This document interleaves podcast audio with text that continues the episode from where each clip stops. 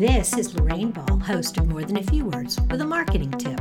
Continuing our conversation about building an auto response campaign, once someone gets to your form and they fill it out, you want them to take that last step to push the button.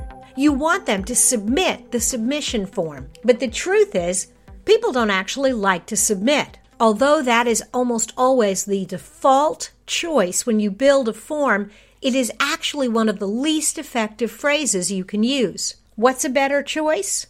You might want to use a word that commands action. Click, register, go, download. Tell people what they're supposed to do.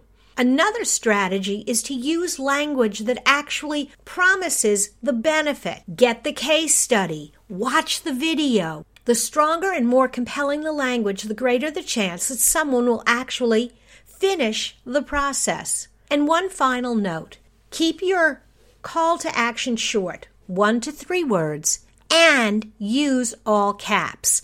I know, I know, it feels like you're shouting when you use all caps, but the truth is, you went to the trouble of driving someone to this page. You don't want them to leave without filling it out. Want to learn more about creating effective inbound campaigns?